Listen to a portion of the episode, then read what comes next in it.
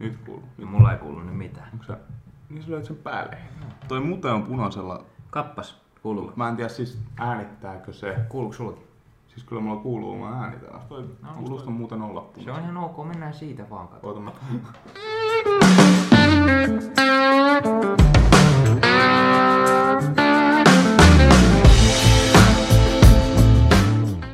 Tervetuloa kaikille kuulijoille kuuntelemaan jälleen kerran Punttikulttuuri-podcastia.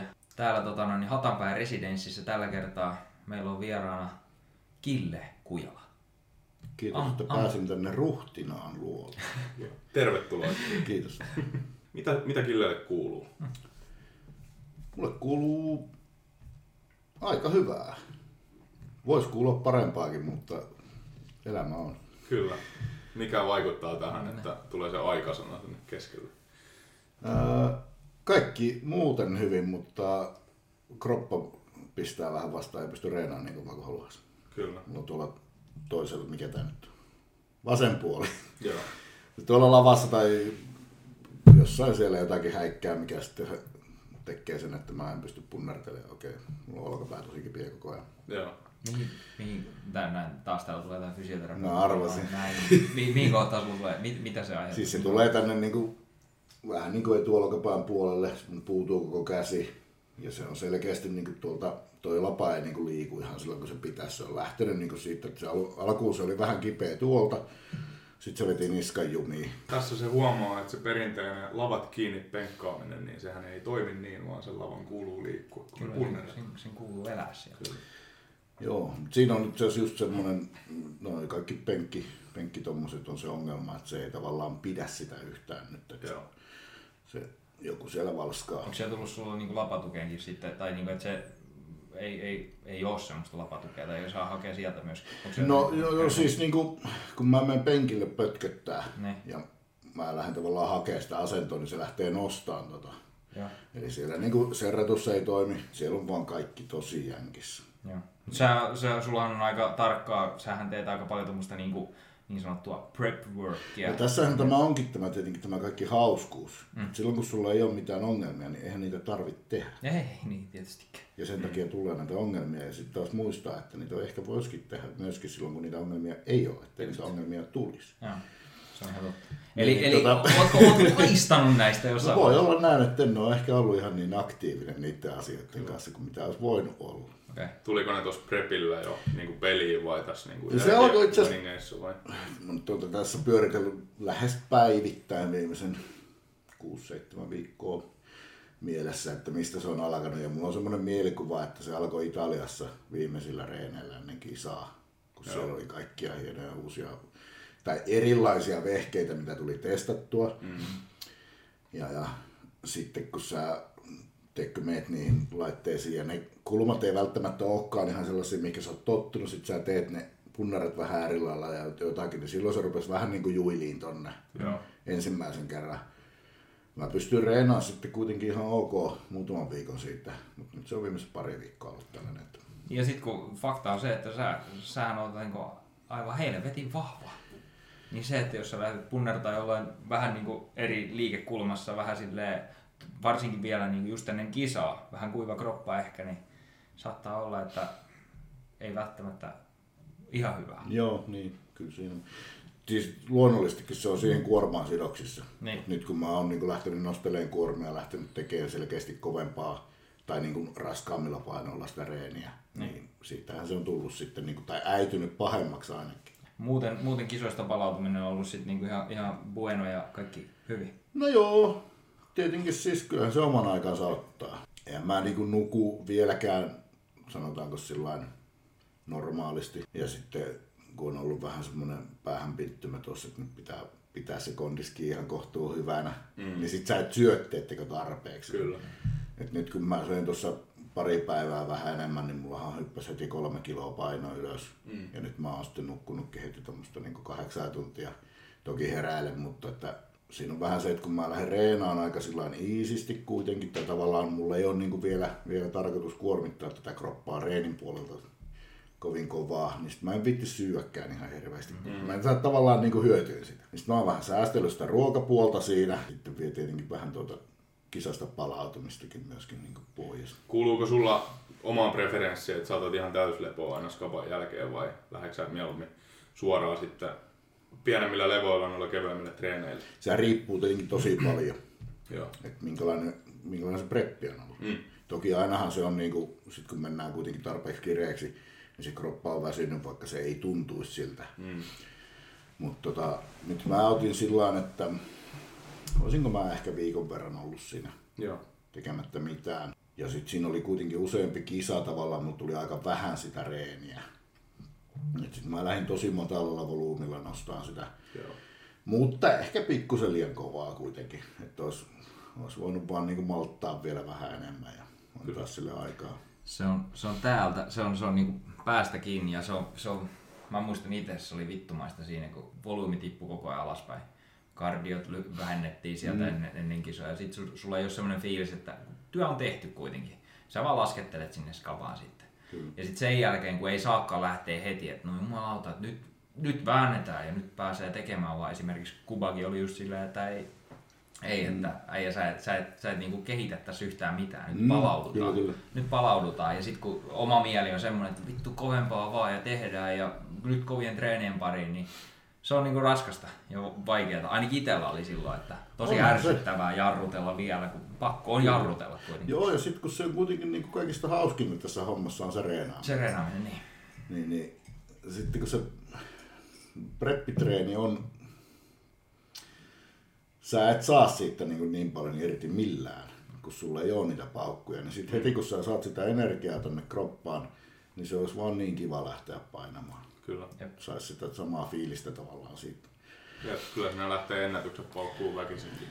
Miten se tosta, että kun tota noin, niin, nyt kun äh, sä sanoit tuossa, että oot pitänyt itse vähän niin kireässä kun, kunnossa, niin onko tämä jotain erilaista, mitä sä oot aikaisemmin tehnyt vai onko sä mennyt ihan samalla kaavalla silleen, että, vai onko sulla nyt niin tavoitteena just, että sä yrität vielä enemmän pitää itse tiukemmassa vielä? Ja... No siis kyllähän se selkeästi pitää pysyä se kunto parempana kuin mitä se oli vaikka vaikka tuossa, tietenkin siinä on se ongelma, että siinä oli kaksi vuotta melkein niillä kisoilla väliä. Ja mä en prep, niin kuin prepannut siinä välillä kertaakaan mitään, mitään välidiettejä tai muita.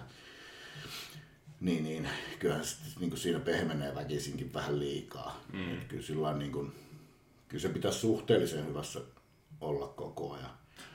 Onko se, onko se semmoinen tyyppi, että sä keräät helposti rasvaa sitten? Kyllä mä tähän painoa saan. Niin kuin, se ei ole ongelma ollut ikinä. Ehkä niin kuin kokemuksen ja iän myötä niin se on myös muuttunut tavallaan sillä että ei mulla ole semmoista hinkua syyä ihan niin paljon kuin mitä on ennen ollut. Kyllä. Et silloin tavallaan vaikka olisi ajatellutkin, että haluaisi pitää sen konniksen, niin sitten loppuviimein se ruoka on ollut niin hyvää kuitenkin, että ei sitä ole sitten tullut piettyä. Mm. Että kyllä mut sillä niin kuin vähän erilainen tämä tää, tota, niin, niin lähestymistapa nyt tässä viimeiset vuodet ollut. Minkälainen sulla on nyt tällä hetkellä ruokavalio, jos saa kysyä, niin että tuleeko siellä, kuinka paljon sulla tulee hiilaria esim. päivässä sitten? Onko mitään tietoa? No mä niitä pyörittelen vähän tuossa sen mukaan, että mitä mä teen. Mä oon nyt siis aika paljon hakenut sitä, että mikä olisi se semmoinen riittävä määrä, että tota, mä nukkusin edes jollain tasolla ja, ja sitten kuitenkin niin kuin, ei, olisi, ei olisi niin nälkä. Ongelmahan mulla ei ole oikeastaan se, että että mun tarvitsisi päivällä syödä mitään. Mä voin olla koko päivä vaikka syömättä. Se on tosi helppoa, mutta siinä illalla tulee nälkä aina jossain vaiheessa. Ja nytkin mä oon tehnyt sillä että mä oon selkeästi jättänyt yölle vaikka jonkun ruuan. Kun mä herään, niin sitten mä saan syödä ja sitten mä menen takas nukkuun, niin se helpottaa tavallaan sitä une, unta vähän sen Joo. siinä. Mutta tota, missähän ne nyt olisi ollut? Siinä neljän ja kuuden saa välillä hiilarit suunnilleen. Joo. Tuosta, tuosta yösyömisestä, niin muistan silloin nyrkkeilyaikana, kun piti vetää aika tiukkaa. Joo. Tai tosi tiukkaa verrattuna siihen, mitä, mitä niinku tota, äh, kisahommissa itse tuossa niin tässä lajissa. Mutta mm. tota, silloin muistaa sen, että kaikkein paras oli itse asiassa yöllä, kun heräät ja sulla on pari keitettyä kananmunaa.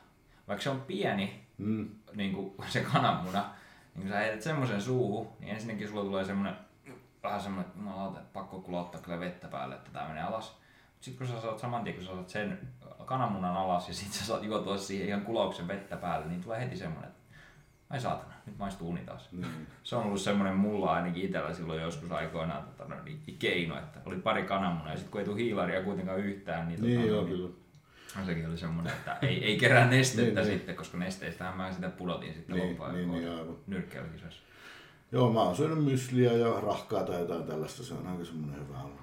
No siitä tulee, siitä tulee vähän, vähän hiilaria. Se on yksi ateria siis. Joo, niin, niin, niin, niin että sä oot säästänyt Niin, suoraan. niin että mulla on niinku sinne säästetty se yksi ateria, koska mä niinku, jotta mä pystyn nukkumaan, niin mä tarvitsen sen. Joo. Se on sinä, sinänsä tää on jännää, että ei mulla tuossa prepin aikana kertaakaan tuntunut siltä, että olisi tarvinnut yöllä syödä mitään. Joo. Joo. että se, että niinku paljonko toi niinku tekee toi, että kun nyt sulla ei ole se kisa siellä edessä, eikä ole tavallaan, ei ole niinku pakko, Ei ole niin tarkkaa ei ole pakko pitää sitä kondista, Joo. niin, niin sit sitä äkkiä ajattelee just tuolla, että no mitä tässä sitten. Kyllä.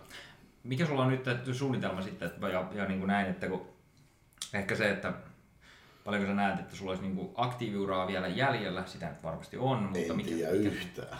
Okei, okay. En tiedä yhtään. Ei, siis katsotaan. päivä kerrallaan. Joo.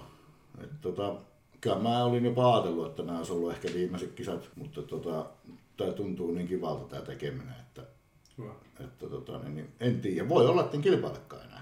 Ei sitä tiedä.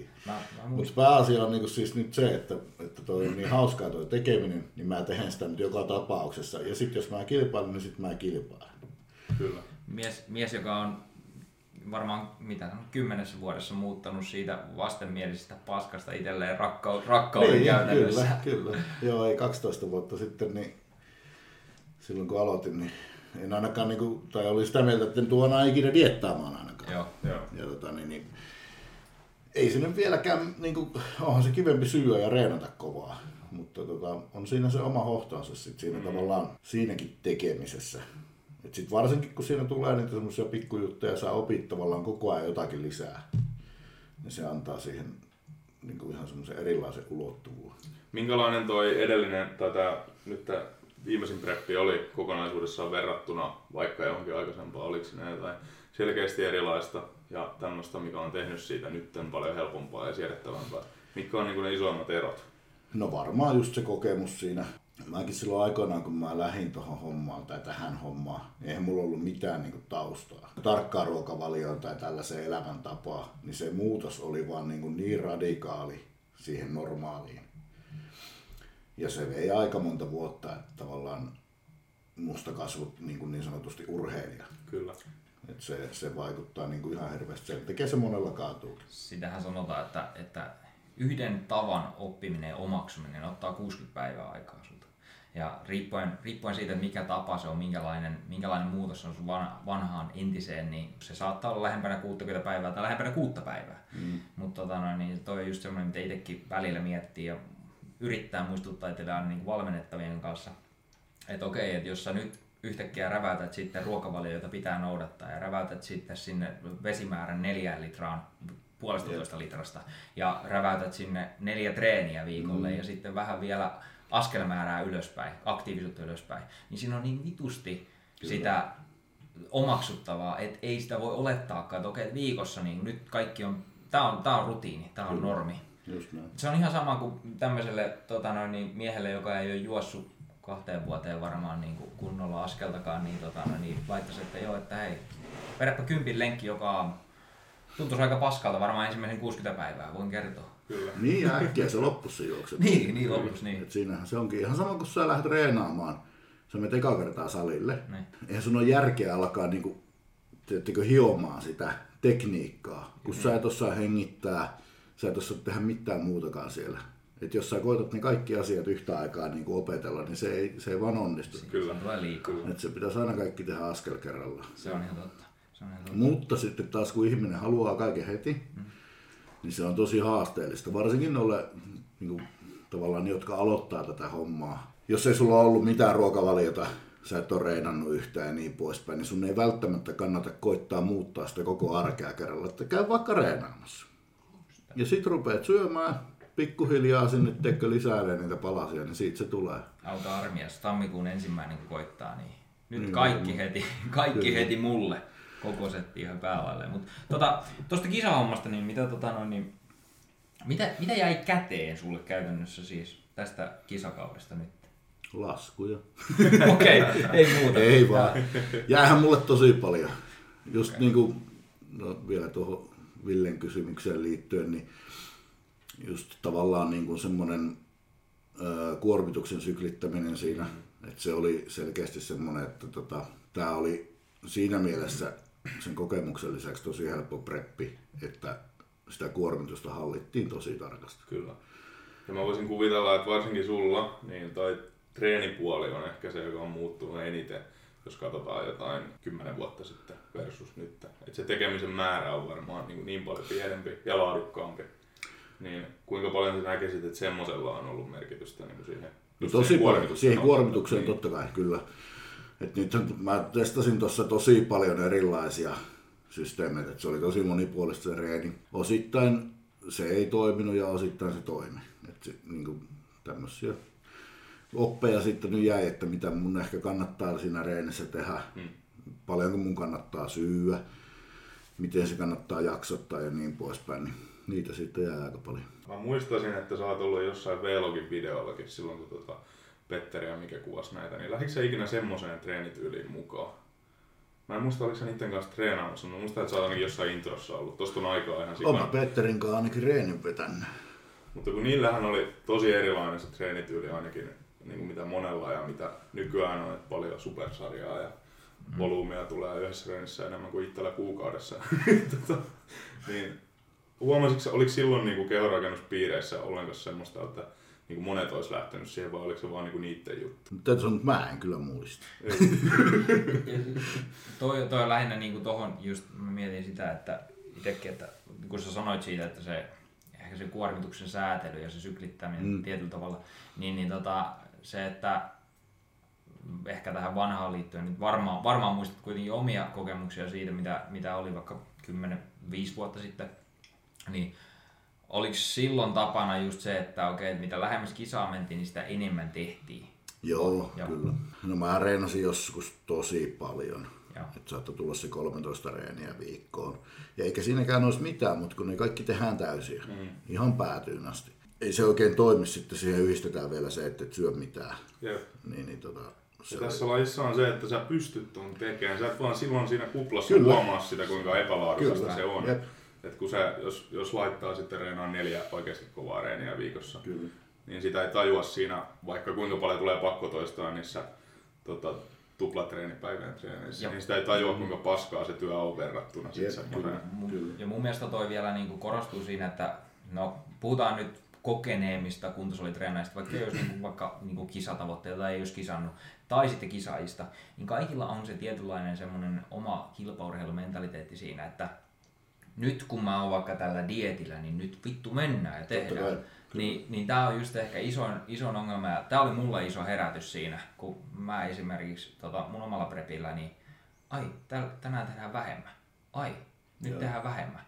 Ja koko ajan kondis menee eteenpäin, parempaa, parempaa ja freesimpää, eikä silleen, että no perkele, tehdään enemmän ja laitat lisätään sarjoja sinne, koska nyt pitää kuluttaa siellä salilla, se rasva poltetaan siellä, niin ei se, ei se ehkä ihan niinkään mene.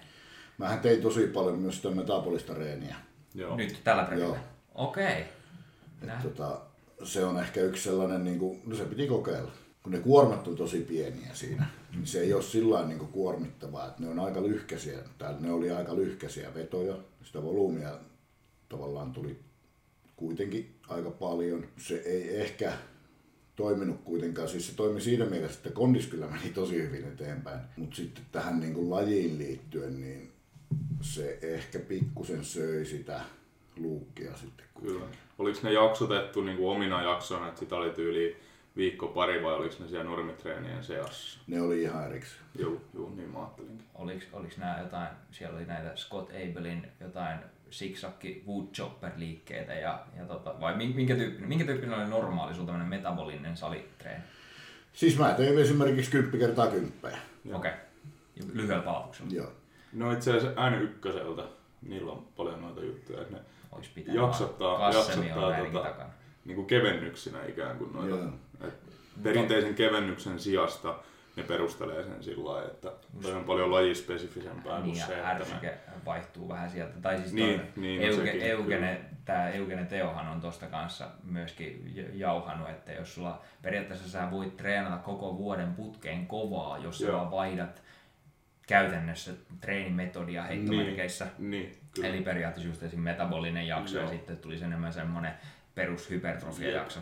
Mutta sitä mä oon myös sitä miettinyt tossa, että toi voi olla niinku normaalille kovaa salilla treenaajalle ihan ok, mutta sitten kun puhutaan pro-tason kehorakenteesta, niin en tiedä. Joo, se, se, ihan, se ei ehkä, siis tietenkin vaikea sanoa, että onko se nyt sitten se vaikuttava tekijä siinä, kun tässä lajissa on vähän näitä muitakin vaikuttavia mm. tekijöitä. Mutta tota, kyllä se varmasti niin kuin yksi ainakin on sellainen, mitä mä niin kuin jatkossa en tuu tekemään, kyllä. ainakaan tuossa mittaluokassa, mitä nyt. Kyllä, kyllä. Mä oon kerran tehnyt 10 kertaa 10 sadalla kilolla takakyykkyä minuutin palautuksella ja voin kertoa, että oli aika paskaa. Se on alku, mutta sitten siinä on myöskin semmoinen hauska juttu, että esimerkiksi jos sulla lakaa se salitreeni sen takia, että sulla ei niinku kestävyys riitä siellä, mm. niin siihen joku tommonen jakso, saatat vaikka joku kolmesta, vaikka kuuteen viikkoa tollasta reeniä, niin se vie tosi paljon eteenpäin sitten sitä sun perustreenaamista, koska sä jaksat tehdä noita ihan eri lailla. Ja, ja toi on osalle ihmisistä, toi on jopa semmoinen, että vain niin mitä on itse niin valmennushommassa huomannut, niin on se, että jotkut oikeasti saa tuosta sen dopamiiniannoksen joo, ja sen hyvän fiiliksen, että mm. se nousee se syke. Ja kaikille lisäksi mulla on vielä semmoinen ainakin näkökulma tähän, että jos sä haluat jossain vaiheessa näyttää urheilijalta ja sä et tällä hetkellä näytä urheilijalta, mm. niin sun pitää vittu vähän urheilla. Joo, ja se tarkoittaa sitä, että välillä se voi tuntua vähän pahalta, että sulla nousee mm. vähän sykkeet. Niin kuin just Ville sanoi, että ehkä vähän niin kilpailevalla kehorakentajalla, sit kun puhutaan varsinkin niin ammattilaiskehorakentajasta, niin ne pitää olla tosi, tosi tarkasti sit suunniteltu mm. sinne. Ja varmaan sullakin toi alkoi sit syömään niin kuin kokonaispalautumisesta. No ei se ehkä palautumisesta syönyt, mutta tota, se ei vaan ollut semmoinen oikea ärsyke, mitä mä tarvitsen. Se miltä mä näytän, kun mä teen vaikka jonkun tommosen 10 kertaa kympin, versus se, että mä teen kaksi kymppiä, mitkä on suht tiukkoja, mm. niin mä näytän tosi eriltä. Kyllä. Kyllä. Se mun, niin kuin, miltä se mun kroppa näyttää, se luukki, se on tosi eri. Kerääkö se siihen semmoisen nesteisyyden päälle vai? Se, se, se menee tavallaan vähän ylite.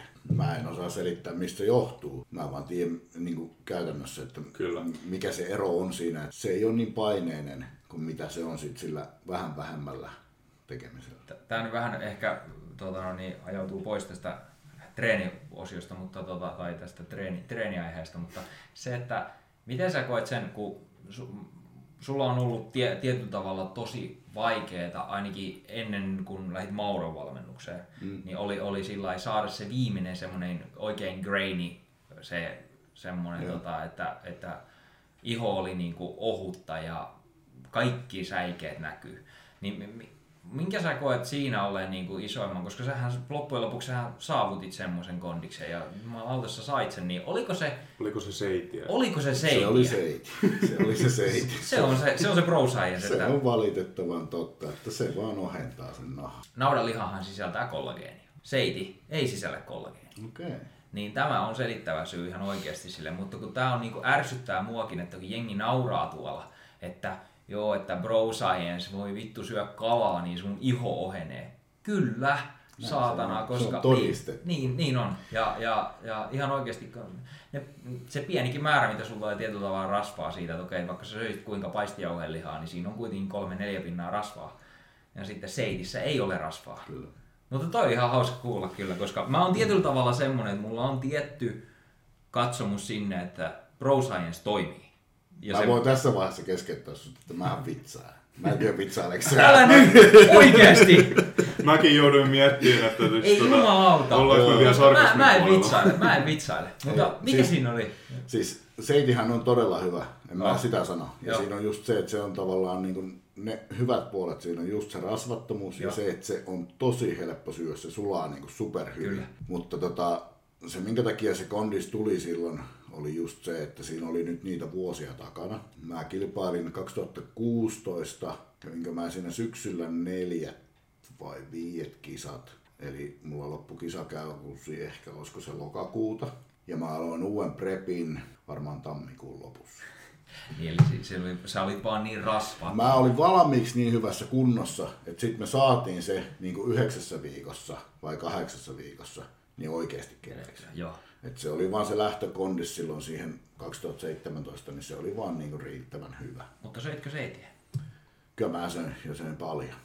että tosi, Se voi olla myös siitä. Älä nyt yritä hei paikata enää, perkele. Kai se on niinku tietyllä tavalla roskakala. Sano vielä se kala tähän. Pang, pangasiusfileet. Joo, ja Joo, sitten, no, joo. ty, no Tommin tyylillä, niin sehän veti kilon sitä. Niin, mutta nyt sitä pakko syödä. Tää on hyvä, tää on hyvä. Tää on Kyllä. 6 euroa kilo Prismasta suoraan. Joo. Syö, syöksä sä edelleen kalaa? Itse asiassa eilen vedin just 600 grammaa seitiä. Mä oon syönyt aika vähän itse asiassa jopa protskua. Nyt mä oon niitä pidellyt siinä jossain 300 gramman paikkeilla. Jos on sun kokoisella äijällä. Ihan vaan just senkin takia, että se helpottaa nyt huomattavasti tuota nälkää kisojen jälkeen. Tuossa niin kuin viime offin esimerkiksi, niin mä söin 200 grammaa päivässä. Sai vaan kaiken alas helpommin sitten. Sepä just, että sitten kun sä lähdet vetää tota ihan järjettä, varsinkin lihaa, Juu. niin, niin tota, sit jos sulla on sitä kaloria siellä suht reippaasti, niin se syöminen on muutenkin vähän sellaista, että sitä saa niin oikeasti jo syödä, niin sit se, se protskun määrä tekee siitä tosi raskasta. Menee. Ja se ei sulaa sillä sit, sit, jos sä vedät just jotain riisiä ja heität sinne vaikka joku 150 grammaa seitiä tai parisataa grammaa seitiä mukaan, niin sä et edes huomaa sitä, että sä oot syönyt. Mutta toi on just se, mitä mä teen tarkoituksella, että vaikka mä oon tämmönen 85-kilonen rääpäle, niin se, että mä syön 2,5 grammaa proteiinia on vaan sen takia, että mulla on toi sama kuin sulla, Mm. että sitä painoa niinku, se ei ole, sen kerääminen ei ole ongelma, ja mä hillitten sillä niinku sitä, että mulla on vähän semmoinen täys fiilis koko ajan. Kyllä. Onko onko ikinä tutustunut semmoiseen tuota, tuotteeseen kuin salaatti? Se on ihan saatanan kallista. Tai kurkku?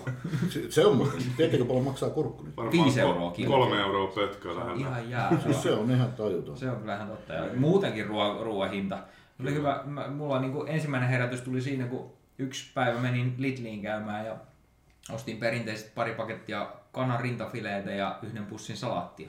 12,90. Niin. Neljä vuotta sitten niin 12,90 sai sen pus, kassillisen ruokaa sillä perkele. Ihan siis uskomaton. On se joo. No tää on, tää on ehkä semmoinen muutenkin, että tota, kuitenkin kisasit ja tota, no niin, en tiedä, tuliko, tuliko siitä sitten niin kuin jotain rahallista muuta kuin takki? Ei oikeastaan. Ei oikeastaan, ei oikeastaan niin. niin. Eli tää ei, Ainahan se menee. Aina siinä menee enemmän kuin mitä siitä tulee. Kun me haluttiin just kysyä sulta, että onko se niinku sulle tuotteliaampaa silloin, kun sä kisaat vai silloin, kun sä et kisaa? Onko siinä niinku lisähyötyä tavallaan? On siitä siis lisähyötyäkin. Ei suoranaisesti, mutta välillisesti. Joo. Koska ihmisten kiinnostus on aina isompaa silloin, kun sä preppaat. Jep. Se on niin tosi selkeä se ero, että kuinka paljon ihmisiä kiinnostaa. Ja sitten varsinkin kaikki kisareissut, niin ne on niin semmosia, että ihmiset tykkää seurata niitä tosi paljon. No se on kyllä tällä faninkin näkökulmasta, niin mä tykkään niitä. Kyllä. Et siinä on kuitenkin sitten se, että se ei ole sitä tavallaan sitä samaa perusarkea, mitä sä tässä kotona teet. Mm. Vaan sitten siellä on just on eri paikkoja ja just tavallaan, että mitä siellä, miten siellä menee ja niin poispäin, niin se, se vaan kiinnostaa. Ja sitä kautta se siis niin tietenkin myös tuottaa, kun sinne sitten pystyy vähän myymäänkin. Onko sä kartoittanut silleen, että onko sulla semmoinen top kolme vaikka aihepiiriä, niin kuin mitä sä koetat pyörittää, niin kuin mikä on semmoisia trendaavia niin sanotusti? Ei. Joo. Mä en siis niin kuin, se miten mä satsaan kaikkeen tuohon, mitä mä nyt tuotankin, niin mm. se ei tavallaan ole mitenkään suunnitelmallisesti Joo. tehnyt sitä. Mä teen oikeastaan vaan sitä, mitä mä haluan tehdä. Onko sä miettinyt ikinä, että kuinka paljon se voisi olla tuottelijaampaa, jos siinä olisi vaikka sanotaan, että Killellä olisi manageri. on, on, on, toki miettinyt ja on paljon semmoisia asioita, että mä niin pähkäilen niitä tavallaan, Joo. en nyt sano ihan päivittäin, mutta esimerkiksi YouTuben kanssa, vaikka kuinka pitkiä videoita sä teet. Kun siinä on tosi selkeä ero, että teekö sä 20 minuutin videon vai 10 minuutin videon, mm. että paljonko sitä katsotaan. Ja nyt se on ehkä pikkusen lähtenyt menee sitten kuitenkin siihen lyhempään suuntaan ihan just sen takia, että ne tuottaa tosi paljon enemmän. Mutta sitten taas, kun musta olisi kiva, että siellä olisi myöskin aina jotain niin kuin oikeaa sisältöäkin, Kyllä. niin, niin luultavasti nyt mä tuun tekemään sillä että mä tuun tekemään erikseen myös niitä pitempiä jaksoja. Kyllä. Esimerkiksi jostain reenistä, Mm. koska sitten taas se on se juttu, mitä mä tykkään tehdä. Jep. Toki mä tykkään siis, nyt kun tuohon videointiin on päässyt tavallaan kiinni ja editointiin varsinkin, niin niitä on kiva tehdä muutenkin. Kyllä mun mielestä niin se olisi aina kiva, että siellä olisi jotain muutakin kuin vaan se, että sä nyt vaan viihdytät ihmisiä. Kyllä. Että tavallaan siellä olisi joku semmoinen, mistä nyt voisi olla jollekin muullekin jotain Juu. hyötyä. Mutta se olisi jännä, kun, eri, niin kuin erityisesti Jenkeissä, kun on noita fitness-influenssereita ja podareita, niin eihän ne, ikinä ne itse kuvaa mitään. Joku editoinen videota aina niille, niin sitten jos vetäisi tommosella panostuksella, että siihen heittäisi rahaa tuolla, niin se olisi jännä ajatella, että Suomen kokoisessa maassa, että olisiko sitä hyötyä vai ei. Niin, voisi ollakin. Ja se on vaan kiinni siitä, että tavallaan haluatko sä tehdä sen satsauksen niin. siihen. Mun mielestä YouTube on kuitenkin, se on niinku autenttista itse tehtyä sisältöä. Mä tykkään itse katsoa sitä vähän enemmän. Eli tästä ehkä niinku rivien välistä voi lukea, että Kille Kujala ei tule koskaan tatuoimaan koko kroppaansa ja ostaa sneakeri collectionia, että saa esitellä sitä YouTubessa. No, mulla on varmaan pakko tehdä se esittelyvideo, koska... sulla on, sulla on koska tämmöinen siis, kokoelma. Oon mä niitä tuosta 2015 vuodesta asti tota, Ai, sulla no, on- niin hamstrannut Ai tuonne. että, no niin, no kyllä se pitää esitellä sitten. Toki tässä on nyt käynyt myöskin sillä lailla, että Viivi taisi myyä joku seitsemän paria tuossa viime vuonna niitä pois. Sun selän takana. Ei, kyllä se sitten loppuviimein sai niihin luvan, kun sä et käytä näitä ikinä, niin miksi nämä pitää olla täällä. Joo. Ei mulla siis mitään niin järjettömiä niitä enää ole siellä, mutta on niitä kertynyt. Ei mitään kalliita. Mä en ole siis, mulla on aina ollut se, että mä oon tykännyt semmoiset, mikä, mikä on siistejä. Niin kuin varmaan kaiken tommosen tavallaan keräilyn ja ostelun kanssa on se sama juttu, että se tulee monesti varsinkin jollain dietillä. Ja sä koetat täyttää niillä ostoksilla sitä jotain tyhjyyttä, mikä sulla siellä elämässä on. Ja nyt niin kuin sanotaan viimeisen aika monen vuoden aikana, niin en mä ole kokenut sellaista tarvetta enää ostella tavaroita. Kyllä mä jossain vaiheessa lupaan tehdä semmoisen esittelyn. toi on ehkä podareilla se, että kun tota, koko on vähän normaalia isompi, sitten jotain saakelin teepaitoja, jos vaikka hankala keräillä ehkä. Ja sitten muotokin muuttuu, niin, mutta Niin, kengän koko ei muutu dietillä. No itse asiassa. Sekin, sekin saattaa muuttua. Niin. Mä kävin eilen just tuossa painelee lenkin ja nyt kun on sen pari päivää syönyt reippaammin, mun tavallaan ulkkokengät, ne on semmoset niinku vaelluskenkityyppiset, Joo. millä mä painan menee tuolla, niin puristi ihan saakelista. Ai joo. Mulla oli eka villasukka jalassa, mä ajattelin, että kylläpä nyt on niinku tota, niin, niin paksu tää sukka. Sitten mä vaihan. Normisukat. Ja se puristi edelleen. Ja sit se ei nyt vaan ole mistään muusta kuin siitä, että siellä on vähän vettä siellä koivassa. ehkä. niin, tota.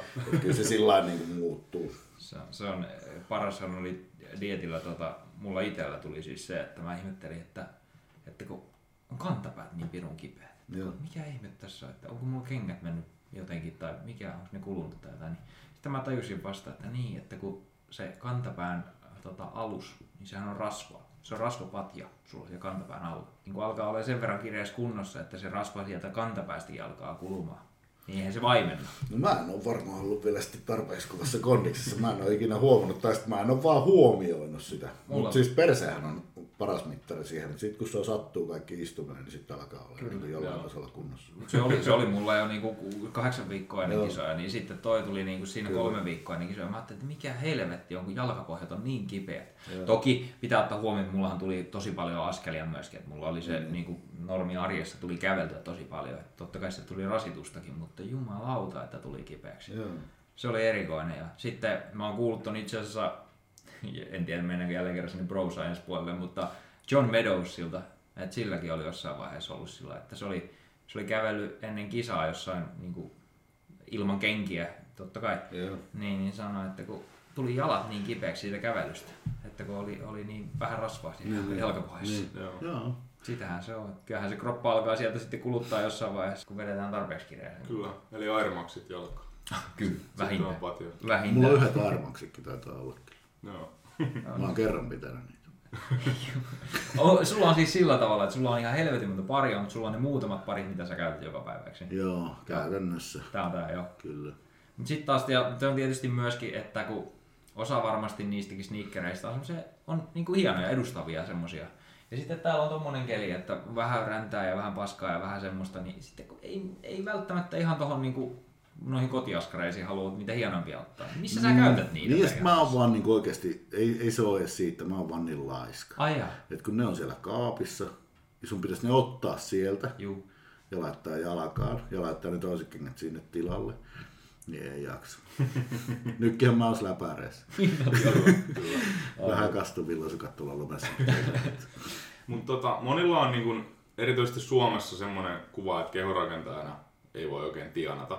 Niin mikä sun mielipide on toho ja mistä tulonlähteistä kehorakentajan niin kun, tota, ammattilaisuuden niin kun voi po- koostaa käytännössä, jos suljetaan pois vaikka kisavoitot? No siis periaatteessa on silleen mitään merkitystä, onko se ammattilainen vai et. Mm. Tai niin kuin, onko se välttämättä kehorakentajakaan. Sehän on ihan siis kaikille tämän skenen ihmisille ihan sama juttu. Kaikki on mahdollista. Varsinkin jos kehorakennuksesta puhutaan, kun tämä on niin marginaalista tämä touhu ja me ollaan kuitenkin tavallaan hyvinkin friikkejä. Kyllä. Niin se karsii aika paljon esimerkiksi yhteistyökumppaneita, koska mm. ne ei halua olla mukana tällaisessa. Mikä on ihan fine tietenkin, sehän on jokaisen oma päätös. Mutta onko se sun mielestä niin kun, kilpailevasta tai, tai tämän lajin harrastajasta kiinni sit se, että myös nähdään tuolla tavalla, että pitäisikö siinä vähän niin kuin ajatella sieltä boksin ulkopuolelta, että perkele, että et, miten mä voin niin kuin vakuuttaa, että noin noi hyötyisi musta olla. Totta kai. Sitähän se on, kaikki on kiinni siitä, että miten sä myyt itsesi. No ennen kuin mä voitin tuon ammattilaiskortin, niin mullahan oli silloin jo viisi isompaa sponsoria, jotka maksoi niin rahaa rahaa mulle. Joo. Et sinänsä se ammattilaisuus itsessään niin kun, sen jälkeen vähän lisää siihen. Mm. Mutta pääasia siinä oli kuitenkin se, että tavallaan miten mä myyn itteni niille yrityksille, että he kokee, että he saa siitä jotakin hyötyä, koska tosi harvalla on ainakaan niinku rahkeita ja halua lähteä tukemaan ihan puhtaasta tukemisen ilosta. Mm. Että jos mietitään tuollaista niinku sponsorointia, niin nyt kun se on muuttunut kuitenkin niin paljon tämä touhu yleisestikin niin kuin maailmalla, ne voi käyttää vaikka sun kuvaa jossain niin se ei ole enää niin arvokasta kuin mitä se on ehkä joskus ollut. Kyllä. Jos ei nyt puhuta sitten ihan noista maailman Jep. tähdistä niin kuin Ronaldoista tai muista. Mm. Palataan vähän vielä tuohon siihen viiteen isoon sponsoriin. Meillä on tiedossa, että mitä OnlyFansilla tienaa kuukaudessa. ja tienaa viisi tonnia kuukaudessa kuule. Aika helpostikin.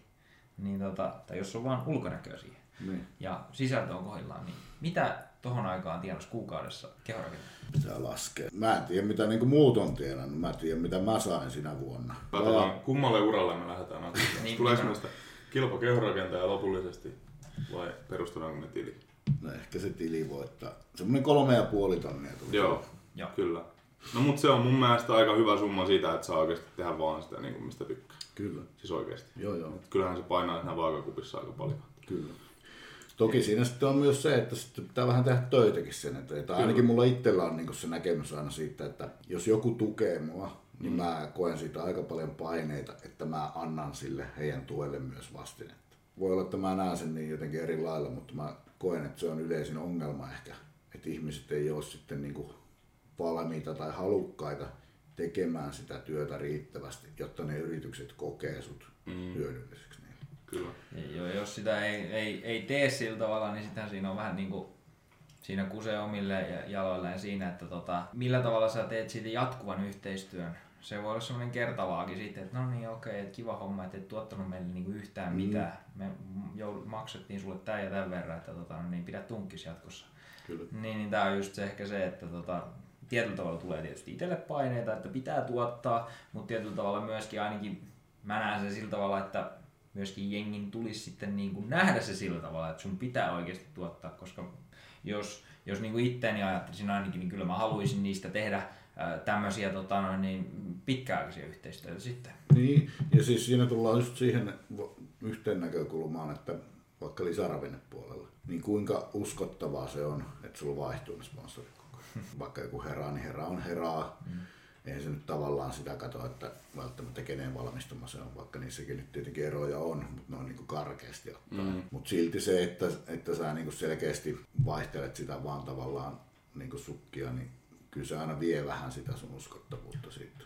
Suomessa tämä ei ole vielä ehkä yleistynyt niin paljon, ainakaan mä en ole nähnyt, mutta tämä tota, niin, Rapakon toisella puolella tämä sponsor hopping – setti, niin siitähän on tullut ihan semmoinen, että just joku Nick Walker, niin ensimmäisenä edustaa hostailia ja sitten sen jälkeen edustaakin jotain muuta brändiä ja sitten onkin yhtäkkiä jossain toisaalla ja tämmöisiä, niin mm. noita on, tai ei nyt, en, en nyt sano, että Nick Walker on semmoinen, mutta tota, no, niin, muutamia esimerkkejä tuolta niin on. Ja sitten tietysti myöskin niin so- sosiaalisen median ihan tämmöisestä fitness-influencer-maailmasta, niin mun mielestä esimerkiksi Brandon Hardingkin on ollut semmoinen, jolla on tullut aika, aika montaa lisäravinnetta. Ja nyt hän on viimeisimpänä hän on MyProteinilla. Joo. Niin, muistaakseni näin ainakin. Tietenkin siinäkin on sitten just se, että ei voi tietää mitä se takana on. Just tämä. Että et mistä syystä se esimerkiksi loppuu. Että kyllä mullakin yksi tosi pitkäaikainen esimerkiksi loppui siihen, että et, et, öö, no, he, he sanoivat, että mä en tee tarpeeksi. Ja se oli ihan tottakin, koska sitten taas mä koin, että ne ei halua käyttää mua. Niin sit se vei tosi paljon sitä fiilistä mm. sitten, että no, miksi mä teen, miksi mä tavallaan promoon teitä, jos te ette halua tavallaan, että mä oon osa sitä porukkaa. Kyllä. Niin, niin se sitten kaatui siihen se homma, mutta se on sellaista.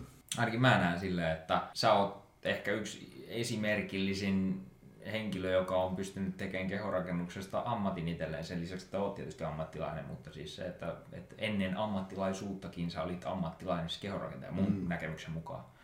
Niin, niin tota, mikä on ehkä semmoinen suurin virhe, mitä suomalaiset muut tekee, joilla olisi ehkä potentiaalia, mutta, mutta mikä siinä niin tökkii, kun näitä ammattilaisia ei tosiaan ole ehkä niin paljon, kun sitten taas fysiikat antaisi myöden täällä Suomessa tolleen niin kuin ammattilaisuudelle sillä, että sä tekisit sillä rahaa, vaikka se olisi ammattilaiskorttia korttia omaava tyyppi? No siinä on varmaan yksi iso tekijä on ainakin se, että ihmiset ei ole kiinnostunut susta. Eli se vaatisi vähän sitä niin kuin persoonaa siihen peliin. Ja tavallaan silloin se monesti vaatii myös sitä, että sä teet ja avaat muutakin itsestäsi kuin vaan sen, että mä nyt podaan tässä.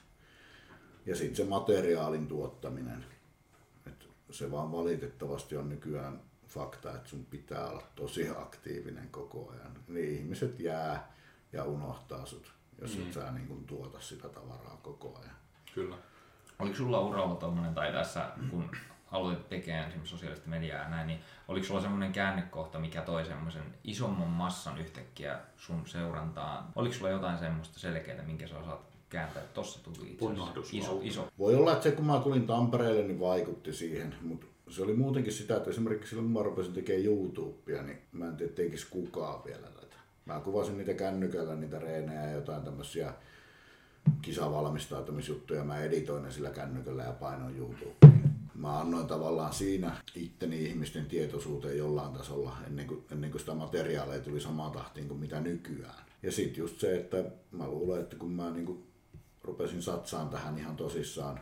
Että mä jätin talot ja kaikki ja muutin tänne. Ja sitten ehkä se, että mä muistaakseni silloin jo sanoin, että musta tulee se ammattilainen, mitä tota, niin, niin kukaan ei uskonut tietenkään, kun ei Suomessa kukaan ollut vielä voittanut mitään silloin. Niin, niin tota, se oli varmaan semmoinen, että se toi sitä niin kuin mielenkiintoa, että mikä tämä on tämä jätkä, kun se puhuu tällaisia, vaikka ei sillä ole niin mitään näyttöä mistään. Mm, kyllä. Et, et, mä sain luotua niin sen mielenkiinnon sitä tekemistä kohtaan jollain tasolla. Mutta oli mullakin selkeästi silloin, mä muistan, mä menin Fastille, Fastille kysyin, tota, niin, että olisiko mitään, jos jonkunnäköistä sponssidiiniä laitettaisiin. Vastaus oli selkeä ja ehkä vähän tylykin, mm. että ei sua tiedä kukaan. Ja sitten mä, että no, tehdään asiat niin, että mut tiedetään. Ja, mm. ja siitä seuraavana vuonna mä sitten sainkin, sainkin ekan diilin niille. Mutta se oli selkeä semmoinen, ne vaan niin kuin kylmän viileesti, jos me lasketaan, että firma maksaa sulle 500 euroa, niin montako purkkia protskua pitää myydä, jotta se 500 euroa on edes katettu. Mm. Se on aika, aika niin kuin todella monta. Kyllä. Esimerkiksi sun kautta tulisi sitä kauppaa sen verran, niin mä voin kertoa, että tällä hetkellä ei ole ehkä kourallista suomalaisia, jotka pystyy tekemään. Se on iso syy siihen, että minkä takia on hyvin haastavaa myöskin saada niitä yhteistyötä. Sitten sun pitää saada tuotettua sitä tavaraa jotenkin muuten kuin tavallaan sillä, että se firma mm. saa suorana sitä myyntiä siitä. Kyllä. Mikä potentiaali sun mielestä on tuossa ja miten, niin kuin, miten e- ehkä niin kuin, jos verrataan tuohon tulotasoon, mitä sulla oli aikaisemmin, niin vaikka niin kuin nykyiseen tulotasoon, niin mikä potentiaali siinä on sitten, jos se oikeasti tekee sulle, vaikka oot tehnyt ja tekee fiksusti ja säännöllisesti ja säntillisesti, niin minkälainen potentiaali siinä on sitten vaikka tienata ja tehdä rahaa? No se riippuu siitä, että mitä kautta se raha tulee. Joo. Että, että jos sä nyt niin mietit sitä, että paljon ne sponsorit on valmiita maksamaan, niin eihän ne nyt maksa sulle ihan järjettömiä. Jos haluaa ja jaksaa, niin kerää niitä hirveän läjän. Niin sitä kauttahan sä saat, mutta sitten mun mielestä niin kuin siinä tulee se ongelma, että miten sä tuotat sitä tavaraa, varsinkin jos ne on sellaisia, että ne haluaa sulta vaikka jonkun postauksen. Miten sä saat tuotettua sitä tavaraa tarpeeksi ja niin, ettei se mene yli kuitenkaan. Se on, se on tosi haastavaa. Se pitäisi melkein saa hoidettua sitä kautta, että sulla olisi yksi, jolle sä oot niin arvokas, että niiden kannattaa maksaa sulle paljon, tai sitten tuotteista itsesi jollain muulla tavalla. Ja Suomessa tuommoisia firmoja varmaan harvassa on. No ihan varmaan, joo. Ei ole itsellesi osunut yhtäkään tuommoista.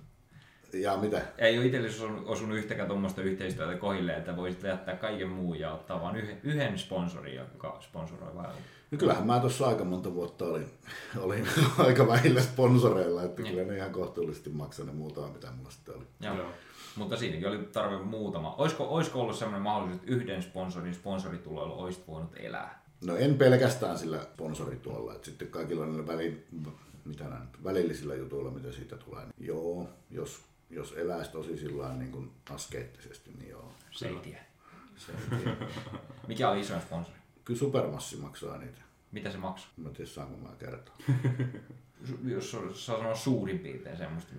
Enemmän kuin OnlyFansista äh, tienaa vai vähemmän vai? Tota, Vähemmän. Ei, ei se nyt sentään ihan niin paljon maksaa. Varmaan. Vä, jos menee, osuuko ton, ton väliin ja sitten mitä, mitä äsken laskit ja sitten ton OnlyFansin väliin? Ei, ei. Okei. Ja olisi silti vähän. Okei.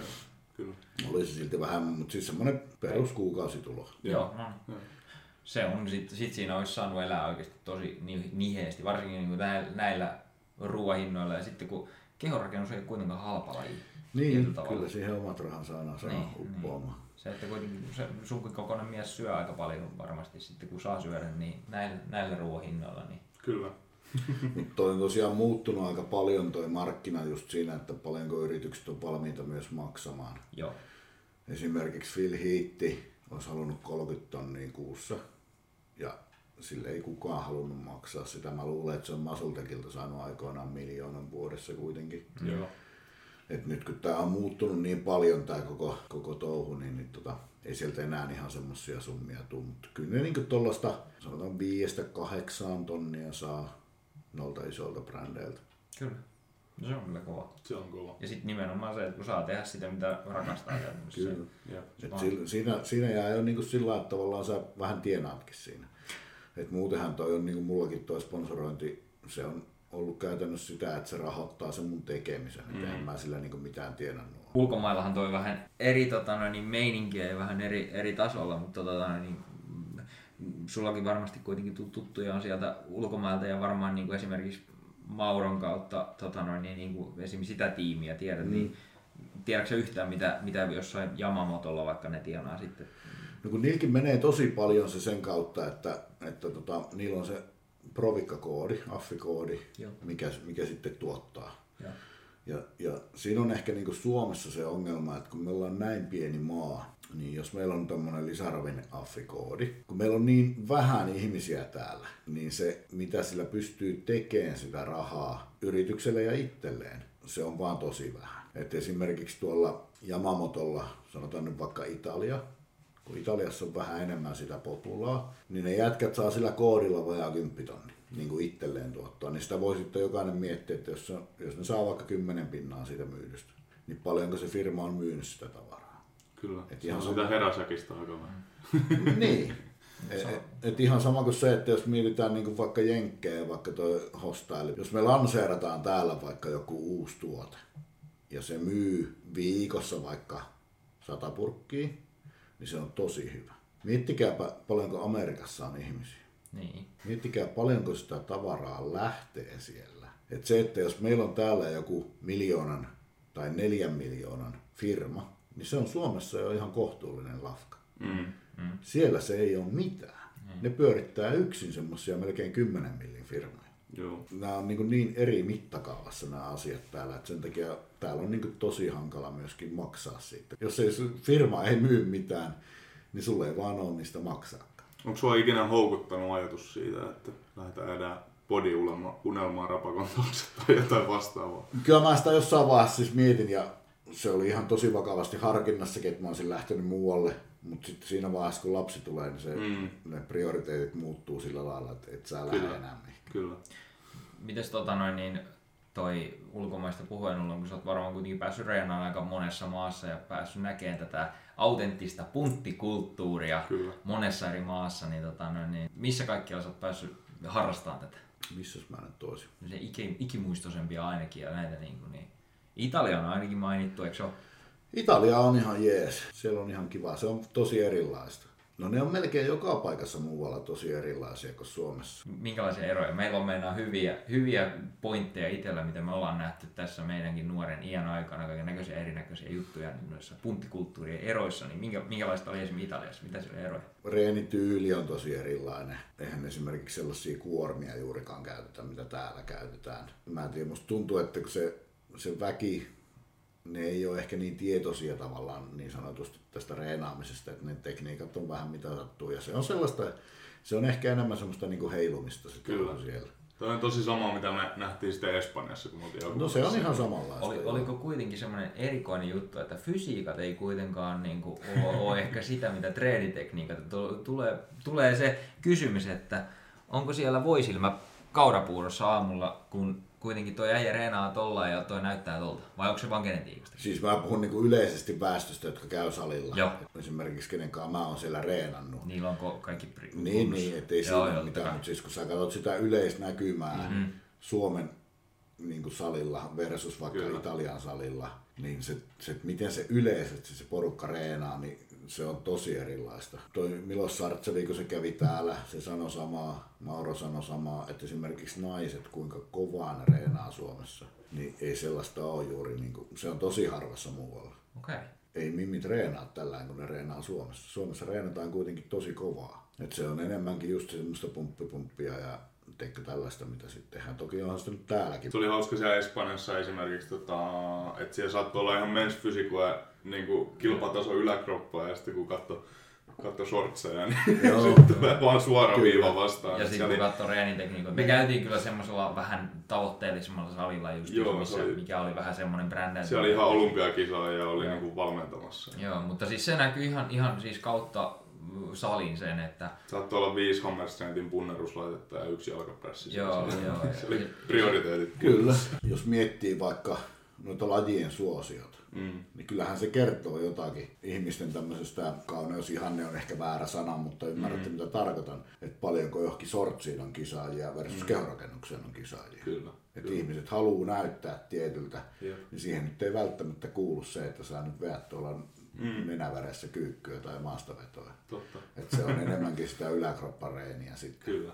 Koska tota, niin, niin, eihän suurimmalla osalla, mä luulen, että siinä on just se ero niin kuin Suomella ja monella muulla maalla, se syy siihen, että minkä takia siellä salilla käydään. Ne on ehkä enemmän myöskin semmoista tavallaan ulkonäköpohjasta siellä se tekeminen. Ja, ja silloin kun se yläroppa näyttää hyvältä, niin se riittää. Ei sun tarvitse tehdä niitä jalkoja. Fakta on se kuitenkin, että ei tota, jalat näy paaritiskille. Ei, se, se riittää. Kyllä, se on ihan totta. Se on ei. ihan totta. Se oli hauska myös, tota, niin kun Suomessa on ehkä perinteisempää semmoinen, että voi laittaa hupun päälle ja napi korville ja lähteä painamaan. Ja sitten tuoli taas semmoinen, että heitellään ylävitosia ja ole, ole. kaikki tulee kysyä, että mikä se on, se, on, se on paljon rennompaa, niin, se on, on ihan totta. Kyllä. Joo. Mutta siitä siis, tulee semmoinen oma mun mielestä hyvä fiilis. Kyllä, joo joo. Ja siis se on varmaan yksi syy, minkä takia on tosi kiva käydä muualla reenaamissakin. Sulle tulee itsellekin siitä ehkä enemmän semmoinen niin kuin lunkimpi mm. fiilis, koska niinhän se pitäisi olla, että eihän sun tarttisi tavallaan niin murjottaa siellä ja. salilla. Ei ja... se ole siitä työsarjasta pois. Niin, mm. että et sit kun sä teet ne asiat, niin tee ne kovaa mm. ja muutenhan se olisi kiva olla, mutta kyllä varsinkin niin kuin prepillä, niin kyllä mä en niin kuin jaksa. Sen takia mä tykkäsin niistä metabolista reeneistä, kun mä en kerännyt puhua kenenkään kanssa kyllä. mitään. Kyllä. Saa vaan olla. Niin, ei, mä, mä en kerkeä, mulla on 10 sekuntia aikaa palautua. Mm ja sitten mä teen taas, ja sitten mä vaihan liikettä, niin ei, mä kerkeä jutella kenenkään kanssa. Sitten siinä vaiheessa, kun sä oot siellä semmoisessa tavallaan hyvin lähellä kilpailuita siinä olotilassa, niin se on kiva, että sun ei tarvitse puhua kelle. Se on totta. Mutta tota, Jenkeissä siis, Jenkit, mä kävin siellä Ben Francisilla, niin se on varmaan yksi sellainen mieleen painuvin sali, vaikka mä nyt en siellä pystynyt kovin kovaa reenaamaankaan. Niin se oli tosi semmoinen, missä niin voisi käydä uudestaankin. Mikä, mikä siinä oli semmoinen? No se fiilis yleisesti. Et se, se, että kun se on vaan niin kuin kuitenkin tosi legendaarinen paikka. Esimerkiksi kun Gold Gym jossain Floridassa, se oli tosi iso pettymys, kun sä, mä olin siis silloin vasta tavallaan aloitellut reenejä. Ja mä menin Gold Gymille, mä ties, tää on semmoinen paikka, missä on niinku HC-porukkaa. Mm. Ja sit mä olin tyyliin salin isoin tyyppi ja mä en ollut reenannut kuitenkaan kuin vasta vähän aikaa. Se oli vähän sellainen, että Se on mennyt li- liian sitten tämmöisessä niinku kaupallisen. kaupallisen. Eikä se ollut siis, en tiedä miten Venisen Gold Gym on, Niin. että sehän on eri asia. Mm. Mutta kun mä ajattelin, että okei, kun se on Cold Gym, niin siellä on tietynlaista porukkaa, Joo. mutta eihän se niinku todellisuudessa pidä paikkiansa. Kyllä, kyllä. Mutta on noita niinku aika paljon noita saleja, missä olisi taas kiva käydä lähinnä niinku just semmoisen tutustumispuolessa, että, Joo. Että se O2 mm. tietenkin on yksi. Sitten toi Flex Lewisin sali siellä Mm, Vegasissa on nyt semmoinen, Kyllä. missä olisi mielenkiintoinen käydä. kyllä. Mites tota, onko sä ikinä käynyt tuolla Dubai sillä akselilla, että on käynyt reenaamassa? Ah, hetkinen. En mä käynyt reenaa siellä. Mä oon kerran käynyt kyllä siellä Dubassa. Mä en käynyt reenaa siellä. Joo. Se on aika samaa siis kuin se kuvait Joo, kyllä. Dubai akseli Kyllä. niin Niin siellä. sähän olit siellä Pinosin salilla. Mä olin siellä joo. Joo. Mä olin siellä. Se oli. Sieltä mulla jäi ensimmäisenä just mieleen se justiinsa, että kun jengi treenaa tällä tavalla ja näyttää tolta ja Joo. se oli, se oli kyllä niin, ja sitten siellä niin oikeasti tavoitteellisia kaverit, niin treenaa ihan päin vittua. Joo. Mä ihmettelin vaan siellä välillä, että miten noi voi olla kunnossa, että, tai, tai en, en niin kuin siinä en mm. fyysisessä kunnossa, vaan mietin vaan silleen, että miten noilla kestää paikat tota touhua. Kun ne oli välillä niin kuin ihan, siis ihan hirveätä. Mutta tässä tullaan myös sitten noihin yleisestikin noihin reeniasioihin. Mm. Että tota, kun me katsotaan vaikka joku Derek Lansford, Joo. se on ihan sama mitä se jätkä tekee. Niin on. Kun siitä massasta on otettu ne oikeasti geneettisesti lahjakkaat ihmiset, joita sä katot siellä, niin se vääristää tosi paljon sitä, mm. sitä kuvaa, että mikä se todellisuus on. Ne on vaan niin kuin, ne on niin äärimmäisen lahjakkaita tähän Joo. hommaan, että se on ihan sama mitä ne tekee. Mutta noissa ei myöskään ikinä tulla tietää, siis koska sä jäät aina jumiin siihen treenityyliin, minkä sä koet itse, että siitä on tulossa. Totta kai. Niin sitten noilla geneettisillä superlahjakkuuksilla on se, että ei ne tule ikinä, tai sitä kukaan ei saa ikinä tietää, että okei, jos ne treenaisi meidän mielestä oikein, niin miltä se näyttäisi niin sitten. Niin, Koska niin. ne ei tule ikinä vaihtamaan sitä treenityyliä, koska ne luulee, että se on niin se, mikä sen fysiikan on sitten tehnyt. niin, Vaikkei se, me tiedetään, että se ei pidä paikkaansa. Toki se- niin, se voi olla niin. Ja sitten taas, mistä me tiedetään, mikä Niin. se on se oikea. No niin, sekin. Tästä, tästä tota noin, niin, pun, punttikulttuuriaiheesta me ehkä päästään tota noin, niin meidän rapid fire kysymyksiin, joka on niin kuin, vähän niin kuin tämän jakson päättävä ö, osio. Mä luulen, että Killellekin alkaa olemaan kohta, kohta treeniaika ja sä oot treeniboosteri, kahvikuppi varmaan kiehuu jo ja ei, siellä, ei siellä kauheasti... Mulla on onneksi ne paremmat boosterit. Ah, okei, okei. Vielä, niin ei tarvitse pelkällä kahvivoimalla. No niin, hyvä. Ei mitään, mutta siis tota, mennään meidän rapid fire kysymyksiin, eli nopea kysymys, nopea vastaus. Yritä saada semmonen nopea, räväkkä vastaus. Se on hyvä tämmöiselle yksinkertaiselle. Ihan, Kyllä, ei. Kestää aina hetken aikaa niin kuin analysoida kaikkea, mitä kuulee. Okei, okay. aloitanko mä vai aloittako Ville? Sä voit aloittaa. Okei, okay. eli punttikulttuurista puheen ollen, mikä on ollut mieluisin punttikulttuuri, jossa sä oot visitoinut?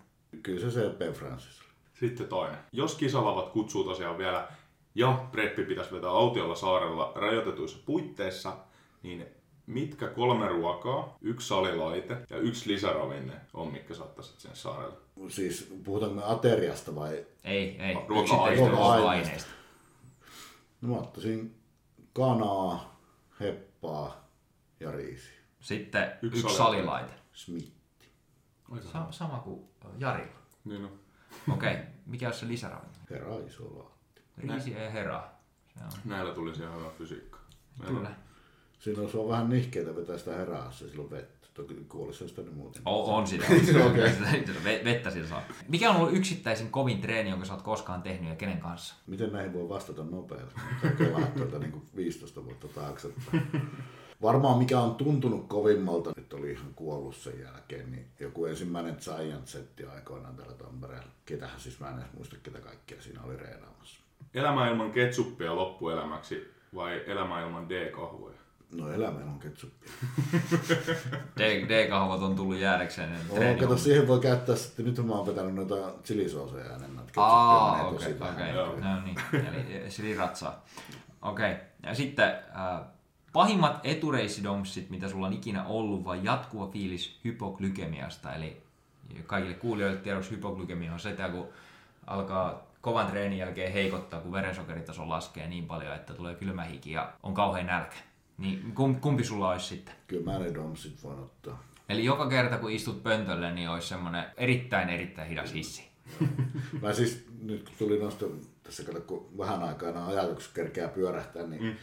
Joskus aikoinaan, mä olin varmaan aloitellut reenaamaan, silloin mä reenasin Vaasassa semmoisella sports clubilla. Pihalta lähdetään, kävellään portaat ylös, tullaan vastaanottoon, sitten kävellään portaat alas ja mennään sinne salin puolelle. Ja mä olin reenannut jalat siellä, sillä on niin kuin suhteellisen kovaa varmaan, koska mä en päässyt niitä portaita ylös niin, että mä olisin päässyt pois sieltä salilta.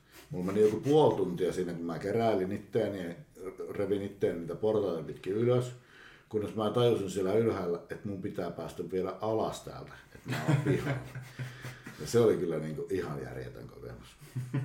Siinä ehti varmaan iskeä hypoglykemiakin siellä rappusten yläpäässä, että perkele tämäkin vielä. Siihen aikaan oli kato semmosia, mä en tiedä saako niitä enää, mutta semmoisissa lasipulloissa myytiin tämmöisiä valmisjuomia. Se ei ollut mikään hirveän hyvä makuinen. Se näytti siis semmoiselta lääkepullolta. Siinä oli muistaakseni joku 60 grammaa protskua ja ehkä 100 grammaa sokeria tai jotain. Joo.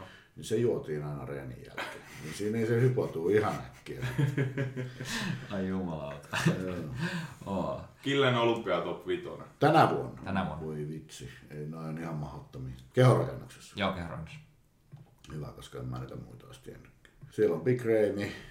Ykkönen. No joo, sanotaan, että se on ykkönen. Mä toivon, että se ei ole, mutta kyllä se tulee olemaan. Mä sanon tämmöisen yllättävän. Andrew Jack, kyllä se Brandon Curry on varmaan vieläkin siellä. Ja ketäs vielä? Nick Walker. Mites William? Lätkö? En usko, että se pääsee tuohon. Tai mä en tiedä. Siis mä toivon, että se ei pääse. Eikä, eikä iänistä ei ole mitään väliä. Ei riitä, ei millään tonne kärkeen. Pistääkö paremmaksi kuin seitsemäs? Mitä se on ollut monen, monen Nyt on tosi hurja siis. Ai niin, ja se Lansforttikin on siellä. Niin, transportti on muuten vielä, niin. Sieltä jää aina tällä, kun rupeaa miettimään niitä, niin jää joku. Ja... Siellä on ihan järjetöntä. Mä en edes tiedä, voittaako se Big Ramy tänä vuonna. Näetkö että Andrew Jack olisi sitten niin siellä top kolmosessa? En mä usko, että se ihan niin pitkälle riittää. Toki se on tosi hankala sanoa, kun eihän mä oon nähnyt sitä niin kuin vertailtavan mm. tavallaan noitten kanssa. Kun se on niin eri asia kuitenkin se Arnoldi, UK Arnoldi, missä oli esimerkiksi toi Hollingshead ei ollut kuitenkaan semmoisessa kondiksessa. Mä en tiedä pääseekö se siihen top 5, mutta se olisi kiva, jos se pääsisi. Mm, vähän yllättäen. Se tuo aina vähän niin kuin lisää tähän touhuun, kun siellä tulee tommosia tavallaan yllättäjiä. Mut kyllä se top 10 varmasti. Sitten kilpailu pro-lavoilla ilman kisaväriä vai yhdet kisat mensfysikoissa? Ilman kisaväriä, mä inhoan sitä väriä. Mä mielellään kilpailisin aina ilman. Siellä Toki jos kaikilla muilla on värit, niin on Si- sitten vähän nihkeä. Siellä olisi, siellä olisi muilla vä- värit sitten, mutta ei se... Kyllä mä silti menisin. Suomalainen, suomalaisen miehen hyvä rusketus kuitenkin, niin Kyllä. Mun mielestä pitäisi aina miettiä, kun ihminen miettii sitä, että mihin lajiin se menee, niin sitä, että miten se haluaa esittää. Eikä välttämättä niinkään sitä, että no mulle ei nyt riitä lihat kehonrakennukseen, niin sit mä menen tonne. Mm. Se on niinku mun näkemys tästä, koska se ei, niinku, se ei ole yhtään mua, se, ne men's poset. Mä en niinku näe itteeni sellaisessa. Ei mua kiinnostaisi tehdä sitä. vielä loppuun, niin onko sulla jotain, keitä haluat promota tai jotain, mitä haluat sanoa vielä loppuun? Äitille tietysti terveisiä tota noin, niin, ja näin poispäin. No tietenkin pitää parikauppaa mainostaa. Sieltä löytyy lisää ravinteita, vaatteita, varusteita, mitä nyt ikinä ihminen vaan kaipaakaan. Ja kun laittaa sen koodi killeri sinne, niin saa vielä vähän alennusta. Instagramissa, kun kirjoitatte KIL sinne, niin sieltä löytyy meikäläisen profiilikin. Ja sitten YouTubessa mun nimellä löytyy kanava. Siinäpä ne oikeastaan tärkeimmät taitaa tällä hetkellä olla. Kiitämme paljon Kille Kujalaa päästä tänne meidän studiolle. Kiitos. Tuli hyvää settiä. Kiitos, että saatiin tämä kunnia jutella ihan oikean ammattilaiskehorakentajan kanssa. Niin, nyt menin sanoa, että nythän meitä on jo monta, mutta eipä tullutkaan kehorakennukseen. Ei tullut. Viikonloppuun tuli Niin, vähän muihin niin aika niin paljon. Mutta kiitos minun puolestani, että saan tänne ruhtinaaseen tulla. Tämä oli oikein niin kuin... Ja kaikille, ku, kaikille kuulijoille siis tiedoksi tämän mun taloyhtiön nimi on Hatanpään ruhtinas, niin No. tä- tästä syystä. Ai mä luulen, että se oli sun nimi. Ai että. Ja punttikulttuuri haltuun sitten Spotifysta ja Instagramin puolelta. Näillä mennään ja loput rahat ryypätään, niin kuin meni sanoo. Onneksi siitä on mitä ryypät. Herraproteiinia. Eikö sitä rahaa? Ai, ja siitä.